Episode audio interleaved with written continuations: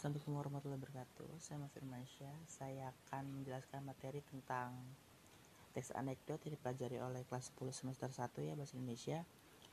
E, langsung aja ke materinya. Teks anekdot adalah cerita singkat yang di dalamnya mengandung unsur lucu dan mempunyai maksud untuk melakukan kritikan.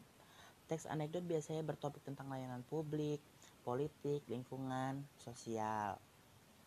Dalam teks anekdot terdapat struktur, Fungsi dari struktur ini adalah untuk membuat teks menjadi lebih rapih dan sesuai, juga benar-benar berbentuk.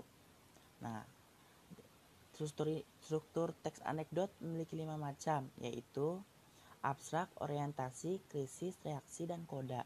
Yang pertama adalah abstrak. Abstrak ditaruh di awal paragraf. Kenapa? Agar membaca dapat membayangkan. Nah, yang kedua adalah orientasi. Orientasi merupakan awal kejadian pada cerita atau juga bagian yang menjelaskan latar belakang mengapa peristiwa utama dalam cerita dapat terjadi. Yang ketiga adalah krisis. Krisis merupakan bagian yang menjelaskan mengenai pokok masalah utama dengan warna unik yang tidak biasa. Terus yang keempat adalah reaksi. Reaksi adalah bagian yang akan melengkapi berupa penyelesaian masalah menggunakan cara-cara yang unik dan berbeda.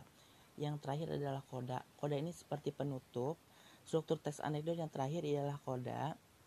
Koda merupakan bagian yang menutup cerita dalam teks tersebut. Nah, di teks anekdot ini juga ada ciri-cirinya. Ciri-cirinya apa aja sih? Yang pertama adalah berupa teks yang mendekati perumpamaan. Yang kedua, menampilkan tokoh-tokoh atau figur yang dekat dengan kehidupan sehari-hari atau juga orang yang penting. Contohnya kayak seperti pemerintah, orang anggota keluarga, gitu dan lain-lain. Yang ketiga adalah memiliki sifat humoris, lucu, menggelitik dan berbau lelucon tetapi menyindir. Yang keempat adalah terselip kritikan atau tujuan.